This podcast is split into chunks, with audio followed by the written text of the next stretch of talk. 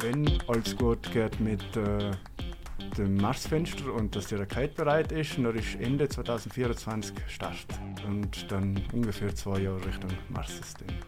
Ich brauche etwa weit gerne haben, da habe ich wirklich wenig Lichtverschmutzung, muss man jetzt echt sagen. Und ähm, wir sind ja recht dünn besiedelt. Es ist schon ziemlich ideal, äh, in den Sternen zu schauen. Ah, ich, weiß nicht, ich glaube, es ist Triebfeder von, von, von, von einem Fortschritt, eine gewisse Neugierde zu haben. Und ich glaube, das macht uns alle ein bisschen aus als Mensch. Hallo und herzlich willkommen zur nächsten Folge des Südstern Podcast.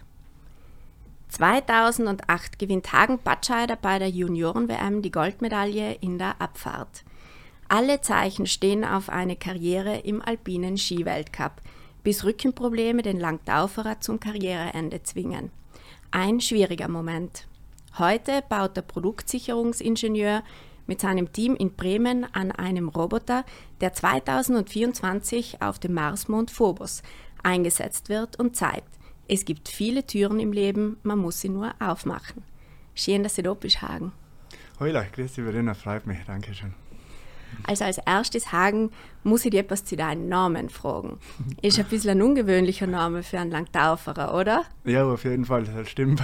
ähm, ich glaube, oder ich weiß, das kommt von meinem Tata. Er ist Nibelungen-Fan gewesen und kommt tatsächlich aus der Sage der Nibelungen, wir Hagen, ja, eine bekannte Figur und nachher selber bin ich eigentlich benannt geworden. Ja. Hat sich das auch auf deine Geschwister dann ausgewirkt, die Liebe für die Nibelungen sagen? Ähm, ja, nein, hat noch die Mama äh, in Riegel vierte und hat die sagen, weil die Schwester hat noch Brunhild Hasen gesagt. Und dann hat die Mama gesagt, nein, das ist zu viel. zu viel des Guten. Und dann heißt die Schwester jetzt Miriam und der Bruder Ruben, also biblischer Nomen. Dann sind sie nachher weggegangen von Also du bist da der, der einzige Hagen sozusagen genau, in der Familie ja. weit und breit. Wenn du kurz den Papa angesprochen hast, der Papa war ein sehr guter Bergsteiger und die Hagen hat es zum Skifahren gezogen. Wie ist denn das eigentlich äh, passiert, dass du die Liebe zu den Ski entdeckt hast? Ja, ich würde schon sagen, da ist der Tata natürlich fest äh, Förderer in den Sinn gewesen. Ich bin mit dem Tata schon ganz klein, das erste Mal mit zweieinhalb auf die Ski gestanden, ganz früh in Skikindergarten, in der Ringgruppe, wie es halt bei uns oft so klassisch der Fall ist.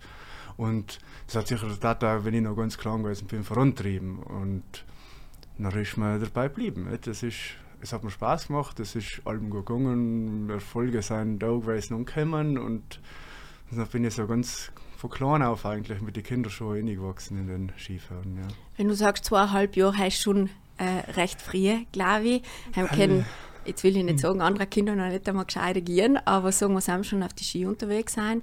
Das heißt wirklich zackig. Hat man da bei dir, im Nachhinein schaut man ja oft drauf, hat man da bei dir schon ein besonderes Talent auch gleich einmal entdeckt, dass du wirklich geschickt bist auch auf die Ski? Ja, ich, ich weiß, es hat, ähm, der Tata ist natürlich zur Zeit überzeugt gewesen und hat gesagt, der Bub kann gut Skifahren, aber vielleicht sagt es ja jeder Papa und jeder Tata von seinem Bub. Ähm, aber auf jeden Fall, wie ich vorher gesagt habe, ich glaube, es hat sich schon relativ schnell ausgestellt, dass ich ein bisschen geschickt drin bin. Und äh, darum ist es auch von Anfang an eigentlich allem recht gut gegangen mit dem Skifahren. Und natürlich mit zweieinhalb. Ähm, ist, mir schon, ist schon viel, wenn man es auf die Skier steht und es hat einmal geklappt scheinbar. Und der Weg ist ja noch eigentlich allem in der Richtung weitergegangen, oder? Bist genau. noch bald einmal erste Rennen gefahren? Kannst du dich noch so erinnern, wie alt du warst, weil du das erste wahrscheinlich VSS-Kinderrennen ja, genau, gemacht hast? VSS-Rennen gewesen, genau. Ähm, ja, wie alt ist man noch? Sexy? Oder so ungefähr. Man kann sich so an gewisse Events und gewisse Stationen erinnern, auf jeden Fall, ja. Und der Hagen mhm. hat gedacht, da mache ich weiter in dem Bereich. Schon, ja. Es ist äh, eigentlich bis auf eine kurze Unterbrechung mal allem, bin ich allem dran geblieben. Ähm, und dann relativ klassisch auch mit der Sportschule besucht, äh, als Oberschule und dann ist das dann so weitergegangen, ja. Was war in der Unterbrechung? Wo ich, was ja, ist tatsächlich gewesen, ähm, wenn der Tata verunglückt gewesen mhm. ist, haben wir ja das Skifahren gelassen, äh, weil wir nicht mehr genau gewusst haben, wie es weitergeht und haben dann allem ja, nach einem Jahr habe ich gesagt, ah, Mama, ich würde doch gerne wieder mhm. Skifahren. Und dann habe ich mit der Mama noch einen Deal gehabt, eine Saison fahre und dann entscheide ich noch, ob ich noch Lust habe.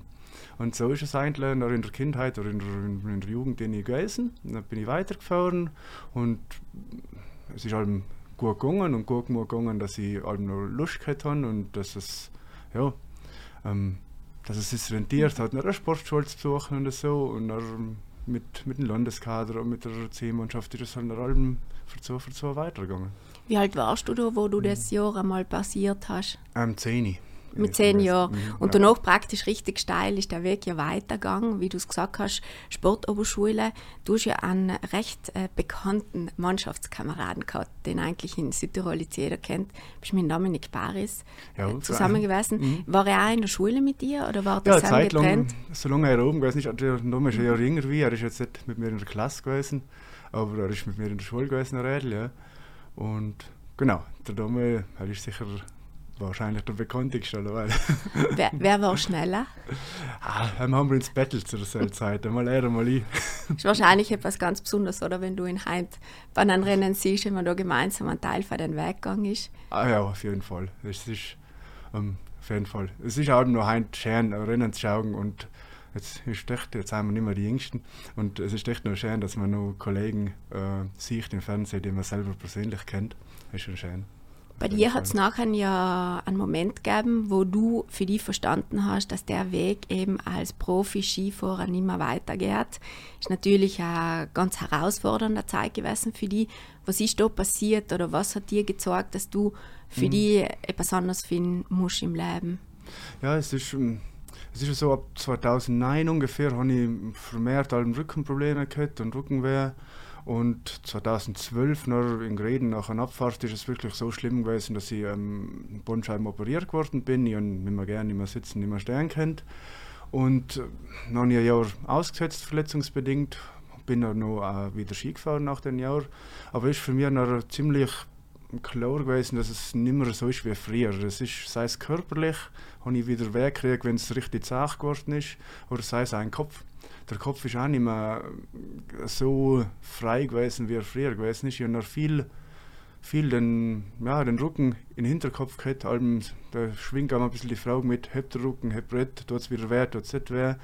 Und das ist noch von mir so in Summe relativ ja, versöhnlicher oder klarer Abschluss gewesen, wo ich gesagt habe, jetzt ist vielleicht der Zeitpunkt gekommen, etwas anderes zu tun. Ja. Das heißt, du hast einfach auch gemerkt, weil du gefahren bist, oder, dass der Kopf mehr nicht beim Rennen dabei ist, wie es früher war vielleicht? Genau, es ist, es ist ganz schwer zu beschreiben, aber ich bin einfach nicht mehr so frei gewesen. Das ist, ähm, man hat noch mehr Respekt, wo man merkt, dass es vielleicht nicht bewusst, aber unterbewusst ist einfach irgendwie die Handbremse Und das ist, bin ich noch nicht mehr ganz losgeworden. Überhaupt ein Abfahrer braucht er das eben, dass sein Kopf quasi fast ganz ausschalten kann? Auf jeden Fall. Also gerade wenn es noch bei den Schwaden drinnen ist oder so, oder wenn wir von einem Jahr Kitzbüchel oder so reden, ähm, ich glaube, selben Respekt hat jeder und dann musst du den, den Respekt oder die Angst, was du da hast, auch zu 100% überwinden können. Sonst kannst du einfach nicht mehr mit vorne dabei sein. Und Jetzt stelle ich mir das äh, sehr, sehr schwierig vor. Man hat da einen Weg äh, angefangen und man ist auch gut gewesen. Ich meine, du bist immerhin äh, Junioren ähm, Abfahrtsweltmeister geworden. Ich meine, das ist ja top und hat auch in eine ganz gute Richtung gezeigt. Wie orientiert man sich da in dem Moment, wenn man weiß, jetzt muss ich etwas anderes dienen? War da in deinem Kopf allem schon so etwas, wo du gedacht hast, das kann für mich so ein Plan B sein oder ist da etwas mhm. ganz Neues gekommen für dich? Nein, ist tatsächlich so gewesen, dass es, jetzt schon gerade andeutet, das ist irgendwo ein ganz ein versöhnlicher Abschluss für mich gewesen. Ich habe schon als Kind irgendwie habe ich allem gewählt, irgendwann mal studieren. Und es ist, wenn man eine Skikarriere, sagen wir, exzessiv äh, zu Ende fährt, sage ich jetzt einmal, dann kann man ja fahren bis 35 oder bis 36 oder bis 40, wie man es auch bei aktiven Athleten heute noch sieht. Und dann nochmal ein Studium anzufangen, wird sukzessive schwer, würde ich behaupten. Wir haben ja so schon schwer Und ähm, so ist es für mich ein guter Kompromiss gewesen. Ich habe körperlich ist es nicht mehr das Gleiche, vielleicht eben im Kopf auch nicht mehr. Und ich gesagt, das ist jetzt der Moment, wo sie einfach ein anderer, ja, Art dir geht so und dann tust du die nächste auf. Und die nächste Tier, was auch getan hast, war, dass du Sport- und Ingenieurwesen studiert hast. Also du genau. bist im Sport im Grunde ein bisschen treu geblieben. Du hast gerade angesprochen, du hast dich auch schon so, obwohl du ja früher dran mhm. warst, mhm. als andere vielleicht, die spät einsteigen, schon hart getan. Das heißt, Sportoberschule war natürlich, hast deine Sachen gemacht, hast mhm. aber auch viel Sport gemacht. Was hat es denn bedeuten für dich mit wie alt warst du? 27. 27. Jetzt nochmal wirklich ins Uni-Geschehen einzusteigen, wenn du dich da so zurückerinnerst? Ja, das ist schon ähm, schwer gewesen. Da hat die Sportschule angesprochen, ist ein, ein super Modell, dass es das gibt. Die Möglichkeit, eine Matura zu machen und gleichzeitig Leistungssport zu machen, ist super. Natürlich ist das ganz eine andere Richtung. Das ist in, in Richtung BWL gegangen. Ich bin ja eine Handelsoberschule ich gemacht und nach ein Ingenieursstudium angefangen, wo ich in meiner ganzen Oberschullaufbahn keine Physik gehabt. das ist ein bisschen schwierig gewesen. Und ähm, ich habe einfach gemerkt, okay, entweder du hängst dich da jetzt von ersten Tag rein und sonst, sonst, ja, sonst verpasst du den Zug. Und das hat einfach für mich hat's bereitet, dass ich von ersten Tag um mitlernen müssen um meine Kommilitonen, äh, die, die meisten 18, 19, 20 Jahre alt gewesen sind, die selber erst könnte mal drei Wochen feiern und nicht viel tun, weil man zuerst mal Grundlagen macht. Aber ich habe mir es von ersten Moment an mitgehen und hat aber auch gut geklappt und ich bin, bin reingekommen und habe mir die Sachen angeeignet und ist noch gut gewesen. Glaubst du, hat jeder Sport als Lebensschule geholfen in sehr Momente? Also eben auch sehr harter Moment, ja. wo man wirklich so sich voll innen hängen muss? Auf jeden Fall, hundertprozentig, weil man ja als, als, als professioneller Sportler ist es einfach gewöhnt, dass du dir ja, dass du vielleicht auch über deine Grenzen hinausgehst oder vor allem, dass du halt dir irgendein Ziel widmest und das zu 100% verfolgst. Und insofern ist es mir relativ leicht gefallen, mir da reinzuknälen und dass ich mir halt von anderen Sachen auch lenken lasse oder so. Also so die, sagen wir, die Passion und dann das nachzuverfolgen, ich glaube, das lernst du als, als Sportler auf jeden Fall, dass er so Zielstrebigkeit, das ist vielleicht als, als Überbegriff nehmen, ja, und der hilft. Zielstrebigkeit und dann hat das ja noch nicht gereicht, weil im Grunde hast du ein bisschen Blut geleckt. Du wolltest noch sogar noch ein Studium anhängen, hast noch einen Master gemacht oder um, ja. ähm, du hast einmal gesagt, vollwertiger Ingenieur zu werden. Genau. Also was war da, oder erzähl ja. mal ein bisschen, warum das auch noch? Ja, das ist, äh, zuerst habe ich das, das Studium entdeckt, Sport und Technik, also Sportingenieurswesen, ähm, so mit dem Ziel, ah, vielleicht einmal ein Sportgeräteentwickler oder so zu werden, was mich wirklich interessiert hat weil eben meine Laufbahn oder mein Leben bisher halt sehr sportgeprägt gewesen ist. Und habe aber gemerkt, ja, es, es fehlt halt also so ein halbes Sportstudium und ein halbes Ingenieursstudium. Duale Studiengänge sind schön und interessant, aber man ist halt noch vielleicht, ja, man ist eine Schnittstelle, aber man ist sicher nicht hundertprozentig in einem Fach ausgebildet. Und für mich habe ich mir noch gedacht, mein Sport ist eigentlich schon so ein dominierender Faktor in meinem Leben und in meinem Lebenslauf, dass ich noch gesagt habe, in Master möchte ich einen reinen Maschinenbau machen und habe dann musste eine Aufnahmeprüfung machen. Wo hast du das studiert dann? Ah, in Bremen habe ich In Bremen, studiert, genau. Mhm.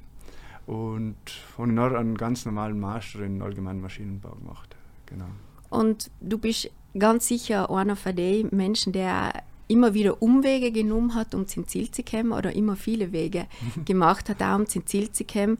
Also jetzt arbeitest du ja wieder in einem Bereich, wo man sagt, das ist eigentlich auch nicht das, was man sich von einem Sport und Ingenieur äh, im ersten Moment ähm, annimmt oder was man denkt, dass, dass jemand tut. Ähm, du bist so quasi, um es kurz äh, zusammenzufassen, von der Skipiste mittlerweile ins Weltall unterwegs. Erzähl einmal, was du jetzt am Deutschen Zentrum für Raum- und Luftfahrt machst. Ja genau, Jonna, ähm, nach meinem Studium habe ich mich initiativ vom DLR, vom Zentrum für Luft- und Raumfahrt, beworben. Und ja, ich, es ist glücklich gewesen. Ich habe ein richtig spannendes äh, Projekt gekriegt. Ähm, ich arbeite im MMX Rover Projekt. Das ist äh, ja, ein bilaterales Projekt mit der deutschen und der französischen Raumfahrtagentur. Und äh, also das Endprodukt, wir haben einen, einen Rover für Mars, Mond, Phobos gebaut ähm, der noch mit der japanischen Raumfahrtagentur, mit der JAXA, eben ins Mars-System gebracht wird und auf dem Marsmond äh, Phobos Forschung betreibt. Und, wie, wie ja. bist du da dazu gekommen? Die da, äh, du hast dich ja, glaube ich, initiativ beworben, ja, oder? Genau. Also das mhm. muss sehr überzeugend gewesen sein. Ähm, da war ja keiner in dem Sinn Stelle ausgeschrieben, oder? Erinnere genau, die richtig? Stelle hat es noch gar nicht gegeben äh, zu der Zeit, wo wir beworben haben, stimmt. Und offensichtlich habe ich meine Chefin überzeugt und sie hat mich eingestellt. Ja. War so äh, Raumfahrt oder Astronomie etwas, was dich schon allem äh, interessiert hat? War das so ein Interesse von Hagen Batscheider? Schon ein bisschen, ja. Und ja, das habe ich vielleicht ein bisschen von, von Tata geerbt. Ich bin mit dem Tata, ich meine, es ist ah, 97 gewesen, der hellische Komet ist das halt gekommen. Ähm, haben wir ihn angeschaut und der Tata ist dann schon ein bisschen affin gewesen und hat Sternenkarten daheim gehabt und hat dann ein bisschen äh, ja, Fotografie und auch ein bisschen Astronomie einfach so hobbymäßig mhm. betrieben. Und das ist mir ein bisschen geblieben und mir hat allem schon, mh, mm, ja, ich finde die, die Astronomie im Sinne von, von physikalischer Wissenschaft stellt sich einfach diese die grundlegenden Fragen. Wie ist mhm. alles aufgebaut? Wo kommen wir her? Oder wieso gibt es Leben auf dem Planeten? Oder wie funktioniert das Sonnensystem? Und das habe ich allem schon extrem faszinierend gefunden. Hat dich das sogar schon begleitet, weil du als Skifahrer warst ja ziemlich viel unterwegs. Warst mhm. ja da auch an anderen Orten auf der Welt, wo man zum Beispiel die Sterne besonders gut gekannt zeigen? Oder ja, ich habe sogar das Glück gehabt, dass ich, ähm, wir sind ja einmal im Jahr in Argentinien gewesen und auf der Südhalbkugel ist natürlich der Sternenhimmel auch ein anderer, den man sieht. Also da siehst du andere Sternbilder, andere Sterne als auf der Nordhalbkugel. Und ja, ich habe diese Zeiten und die Reisen sogar nutzen können, dass ich mal das Kreuz des Südens anschauen könnte. Das ist ein ganz kleines Sternbild, aber wenn man nie auf der Südhalbkugel ist, kann man das nicht zeichnen, weil man es von der Nordhalbkugel eben nicht zeichnen kann. Also ein riesiges Highlight, oder? Ist ein Highlight gewesen auf jeden Fall und da hat man kennt das Reisen mit etwas, äh, mit einem Hobby verbinden. Hast du das Fall. damals mit deiner Kollegin schon geteilt? Haben die dich mit großen Augen angeschaut und gedacht, ich weiß nicht, was der Hagen da will, weil wir sind da schon voll äh, fürs Training interessiert, oder? Ich glaube ein bisschen schon. Ich bin auf jeden Fall habe ich drauf gehabt, dass ich halt recht neugierig gewesen bin. Ich habe mhm. viel gelesen und dann haben mir für viele Sachen interessiert. Und vielleicht oft einmal ist es auch ein bisschen auf Unverständnis gestoßen, ich weiß es nicht, aber ja, wahrscheinlich schon ein bisschen. Bei dem großen Projekt, jetzt was dich ja schon ein paar Jahre beschäftigt, MMX Rover Projekt, was ist denn da deine Aufgabe genau? Also was hat der Rover da noch von, von Hagen? Südstern Connect. Die Podcast-Reihe erzählt von Südsternen in der Welt. Vielen Dank für die Unterstützung. Stiftung Südtiroler Sparkasse. Bei dem großen Projekt, jetzt was dich ja schon ein paar Jahre beschäftigt, MMX Rover Projekt, was ist denn da deine Aufgabe genau? Also was hat der Rover da noch von, von Hagen? Genau. Ähm, ja, äh, in recht äh, allumfängliche Aufgabe bin im, im weitesten Sinne bin ich ähm, als Qualitätssicherungsingenieur äh, angestellt und bin für alle Produkte, die was DLR, also die was von Deutschland kommen, von den Rover, bin ich für die Qualität zuständig. Und das reicht von ähm, mir definieren, was für Materialien verwendet werden dürfen, dass die natürlich Weltraum geeignet sein, bis hin zu Inspektionen. Wenn wir da Anliefer kriegen, dann äh, werden die getestet und inspiziert, ob sie unseren Qualitätsstandards äh, entsprechen, bis hin zu äh, Definition und Review und Begleitung von Tests, weil du so ein Raumfahrzeug natürlich ähm, vielen recht schwierigen Tests aussetzen musst, um halt sicherzustellen, dass es die harten Bedingungen im Weltraum noch auch überstehen kann. Das sind so grob meine ganzen äh, Aufgabengebiete. Mhm. Und hinzu kommt halt äh, so kommt das ganze Fehlermanagement. Also wenn irgendwo irgendetwas falsch ist, dann werden Leute von der Produktsicherung ähm, kontaktiert und dann wird nach den besten Lösungen gesucht. Jetzt 2024 ist ja ein ganz, ganz äh, wichtiges Jahr jetzt für das Projekt. Was ist denn da alles geplant? Was passiert denn mit den Rover, von dem es einen gibt auf der Welt, oder? Genau, da gibt es einen. Wir haben einen, einen Prototyp-Ansatz gebaut, heißt man das im, im Jargon, ist das ein Protoflight-Model und da gibt es einen. Ähm, die Testmodelle sind allerlei ja, sagen wir, annähernd äh, repräsentativ, aber es gibt leider auch einen funktionsfähigen Rover. Und 2024 stehen eigentlich zwei oder drei richtig große Meilensteine an. Ähm, hast einmal die Übergabe an die japanische Raumfahrtagentur und die Montage von Rover an die MMX-Sonde, weil Rover eben mit der MMX-Sonde ins Mars-System gebracht wird. Und wenn alles gut geht mit äh, dem Marsfenster und dass die Rakete bereit ist, dann ist Ende 2024 Start. Also dann geht es ja, Launch von der Erde aus und dann ungefähr zwei Jahre Richtung Mars-System. Was hat die japanische Raumfahrtbehörde da zitieren? Ist das eine Zusammenarbeit oder ist das von denen bestellt worden oder wie kann man sich das vorstellen? Eigentlich so, wie du gerade gesagt hast, es ist, es ist fast so, dass sie unser Auftraggeber sind. Äh, die Japaner haben, ähm, die japanische Behörde hat jemanden gesucht, der ähm, einen kleinen Rover für den äh, Mond bauen kann, der die, die Expertise und das Know-how hat und ähm, die, also die Japaner sind praktisch unter die, also der, der Prime von der Mission. Die sind eine große Sonde, die werden nach, nachdem sie den Rover angeworfen haben, werden sie selber landen, werden eine Probe nehmen und werden zurück auf die Erde, äh, die Probe zurück auf die Erde schicken.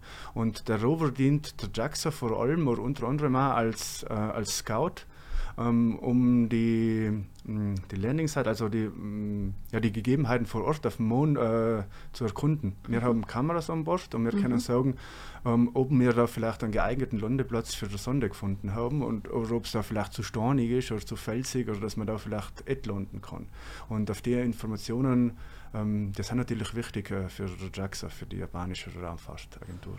Bist du jetzt speziell für das Projekt eingesetzt?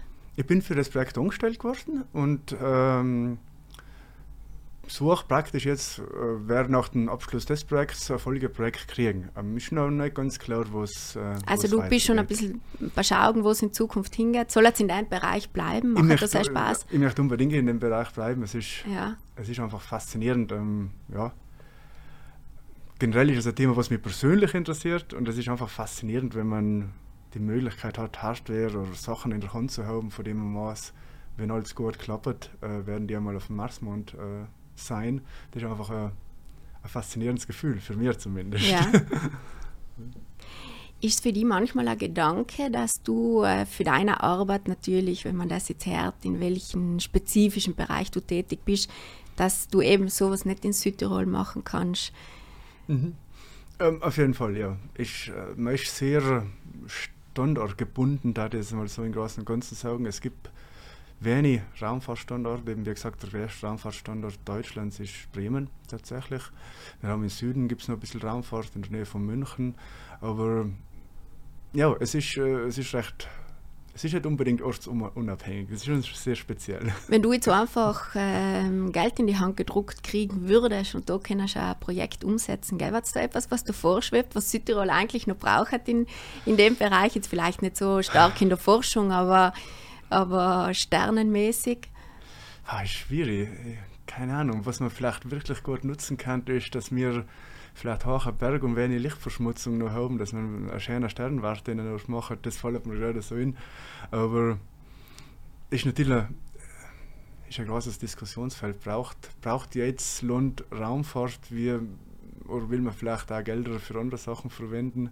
Was mir empfohlen war der Sternenwarte, ein schönes Teleskop. Also wenn es irgendwann einmal Geld geben soll, Tagen, dann werden wir uns an das äh, zurückerinnern. ja. Wenn du sagst, wenig Lichtverschmutzung äh, in Südtirol, du hast ja auch erzählt, mein Papa schon ein bisschen in deinem Bereich schon Sterne geschaut und das so. Von wo aus findest du in Südtirol auch Sternenhimmel besonders schieren? Irgendwo von deiner muss, Heimat, deiner Wurzeln aus? Ja, man muss ja tatsächlich sagen, ich komme ja von, von Langtaufers, von Taul und ja, wir sind auch weit weg von, von der Stadt, von Bozen, wo es äh, ich brauche etwas weit gerne haben, da habe ich wirklich wenig Lichtverschmutzung, da muss man jetzt echt sagen. Und ähm, wir sind ja recht dünn, dünn besiedelt ähm, den, in Langtaufers und es ist schon ziemlich ideal, äh, bei uns in die Sterne zu schauen. Ich kann von meinem Garten aus die Andromeda mit freien Augen sehen, wenn es schön finster ist. Das kann man heutzutage in Mitteleuropa fast nie mehr. Ja, das klingt super. Jetzt werden wahrscheinlich alle, die das hören, einmal äh, in Zukunft ein bisschen mehr äh, in den Himmel schauen und schauen, ob sie etwas zeigen. Du lebst jetzt in Bremen. Mhm. Ähm, vergleichst du manchmal Südtirol mit Bremen oder jetzt sagen wir deiner, deiner näheren Heimat, wo du ja wieder hinkommst, wenn du einmal da bist? Mit, mit der Stadt oder sagst, das sind zwar so unterschiedliche paar Schuhe, das kann man gar nicht miteinander vergleichen? Ja, Bert, du hast es aber eigentlich hast die Antwort schon gegeben. Es ist, ähm, ich glaube, unwillkürlich vergleicht man auf jeden Fall und es sind aber zwei komplett verschiedene Paar Schuhe. Es, wir sind einfach ja, einfach schon für, für die Demografie und wie wir ländlich leben, ist es extrem schwer, das mit dem Ballungszentrum von einer, von einer Großstadt zu vergleichen. Und genau, also sowohl als auch. Natürlich vergleicht man, natürlich sind es aber zwei andere Schuhe. Fällt dir in Bremen manchmal etwas von Ja, auf jeden Fall. Ähm, die Berg, ähm, auf jeden Fall, äh, gerade im Winter. Ähm, Im Winter ist ohne Schnee und Berge ist schwierig. Ähm, ich schaue auch ich zum Glück noch mein Elternhaus äh, in Langtaufers und kann allem, wenn ich Zeit und Lust habe, heimkommen. Und das nutze ich auch so oft es geht. Aber es fällt schon auf jeden Fall. Ja. Glaubst du, dass die Südtiroler besondere Heimatverbundenheit haben? Ich weiß nicht, ob du in Bremen auch andere Südtiroler kennengelernt hast oder ob du mhm. in Deutschland in Kontakt bist mit anderen Südtiroler. Ähm, ja, ich, ich weiß es nicht, ob sie hm, schwierig zu sagen. Äh, ich glaube irgendwie schon, man, man, fühlt sich schon noch recht verbunden. Ähm, vielleicht, äh, aber auf der anderen Seite haben wir so die anderen Leute jetzt ausstreiten, dass sie weniger heimatverbunden sind. Halt möchte ich eigentlich nicht. Aber ich glaube, dass äh, vielleicht geht es vielen Südtiroler ähnlich, dass sie vielleicht die Berg äh, vermissen oder so, weil ich denke, man kann schon ganz objektiv sagen, dass es für uns ganz schön ist. Und das äh, geht einem schon auch. Wenn Fall. du im Winter nach Südtirol kommst, gehst du noch Skifahren oder ist das als Thema gar nicht mehr präsent? Nein, wohl freilich. Also so, so oft ich kann. Was ich aber jetzt tue, ist, ähm, ich gehe mehr tun. Also es ist Skifahren auf der Piste habe ich ziemlich schnell gemerkt, dass es äh, ein bisschen demotivierend ist, weil ich äh, mal zu mal gemerkt habe, dass ich leicht schlechter wäre. Jetzt, jetzt, hätte ich eher gedacht, dass für dich demotiviert ist, mit dir fahren, weil du so schnell bist. Soll mag auch sein, aber ähm, für mich selber ist es äh, wenn du mal etwas auf, auf Leistungsniveau ja. oder auf, auf, auf, Spitzenniveau betrieben hast, dann, ähm, ich, ich, merke, dass ich leicht schlechter wäre und es liegt in der Natur der Sache. Ich trainiere nicht mehr. Aber es heißt, dass du allem äh, so geformt bist, wie wenn du fast ein Rennen machst. Also ja, genau. Das ist, wenn ich auf eine Skipiste fahre, dann fahre ich so, wie ich es allem tun habe. und dann habe ich gesagt, ich muss etwas anderes stehen. und dann habe ich einen Skitouren gehen und habe eigentlich selber jetzt eine große Faszination gefunden, weil da kann ich etwas lernen, da kann ich mich weiterentwickeln, da kann ich mich verbessern. Das ist etwas, was ich früher nie tun habe. Und bin ich weg vom Pistensport und kann echt etwas tun, was ich gut kann, und sei Skifahren. Und habe den Spaß beim Neufahren und äh, verbinde das mit einem schönen Naturerlebnis und dann ist tue ich es halt fast lieber als auf der Piste Skifahren. Wir haben es davor ja schon ganz kurz einmal angesprochen, der Sport mhm. als Lebensschule. Wenn du jetzt denkst, noch einmal, was du so mitgenommen hast aus der Zeit, wenn man so dranbleiben muss und einfach trainieren muss, um Erfolge zu haben, was kann man nur im mhm. Leben aus denen lernen? Also ich glaube, auf jeden Fall ist Sport in dem Sinne sicher eine, eine super Lebensschule und die, ja, die ganzen Erfahrungen, die was ich da gemacht habe, die möchte ich auch mitmessen und ich darf mir auf jeden Fall nach Möglichkeiten nochmal für so etwas entscheiden und die Möglichkeiten nutzen. Ähm, was ich glaube, was man eben ganz stark gelernt hat, ist die, die Zielstrebigkeit. Du lernst einfach dir um wirklich auf ein Ziel zu fokussieren und da als äh, zu hängen, was notwendig ist. Und auf der anderen Seite lebst du auch fast jeden Sport ein mit einem gewissen Teamgeist. Weil auch wenn der Skisport selber ein Einzelsport ist, sind wir 200 Jahre in Tag in mit der Mannschaft gewesen und haben der Klotzsieg ist mein Zimmerpartner gewesen meistens und du hast du, du bist mit äh, deiner Kollegin im Zimmer, du bist mit deinen Kollegen am Tisch, du trainierst mit deinen Kollegen, du bist du lernst an, an einen festen Zusammenhalt und einen Teamspirit lernen und äh, ja, das ist eine gute Paarung, finde ich, zu den Einzelsport, zu den Zielstrebigen, aber du bist sicher auch sehr teamfähig und äh, kooperativ im gewissen Sinne. Ist sicher eine interessante Mischung, oder? Einerseits im Team und andererseits kämpft man natürlich für sich selber, wenn man ja. nicht gerade in einer Mannschaftswertung unterwegs ist.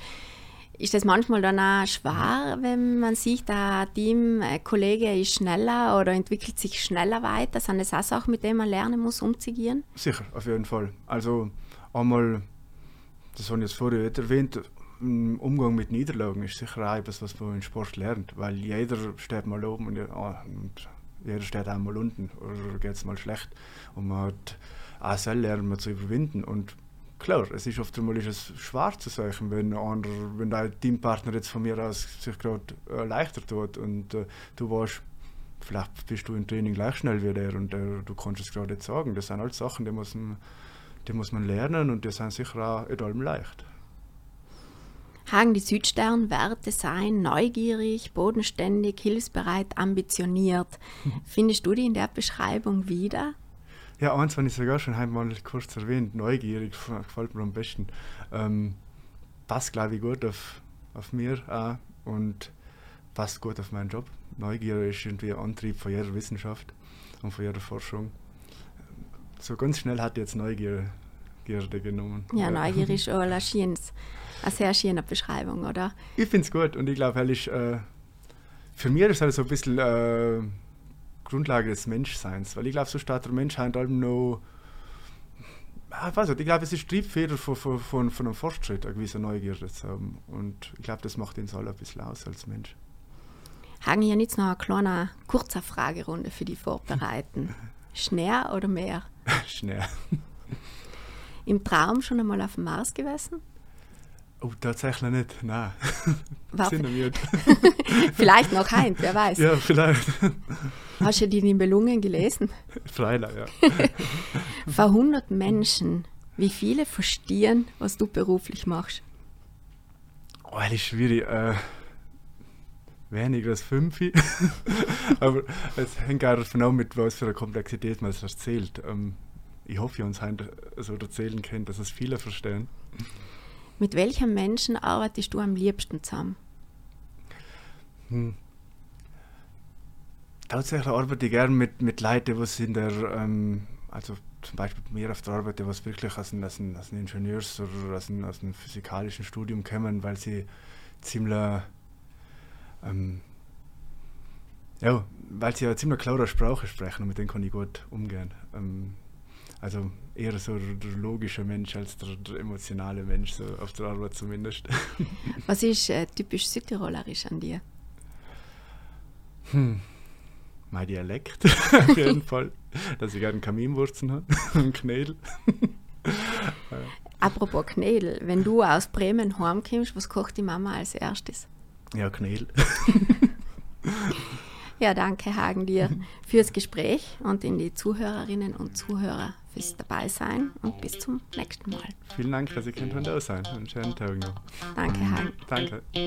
Mit Unterstützung der Stiftung Südtiroler Sparkasse.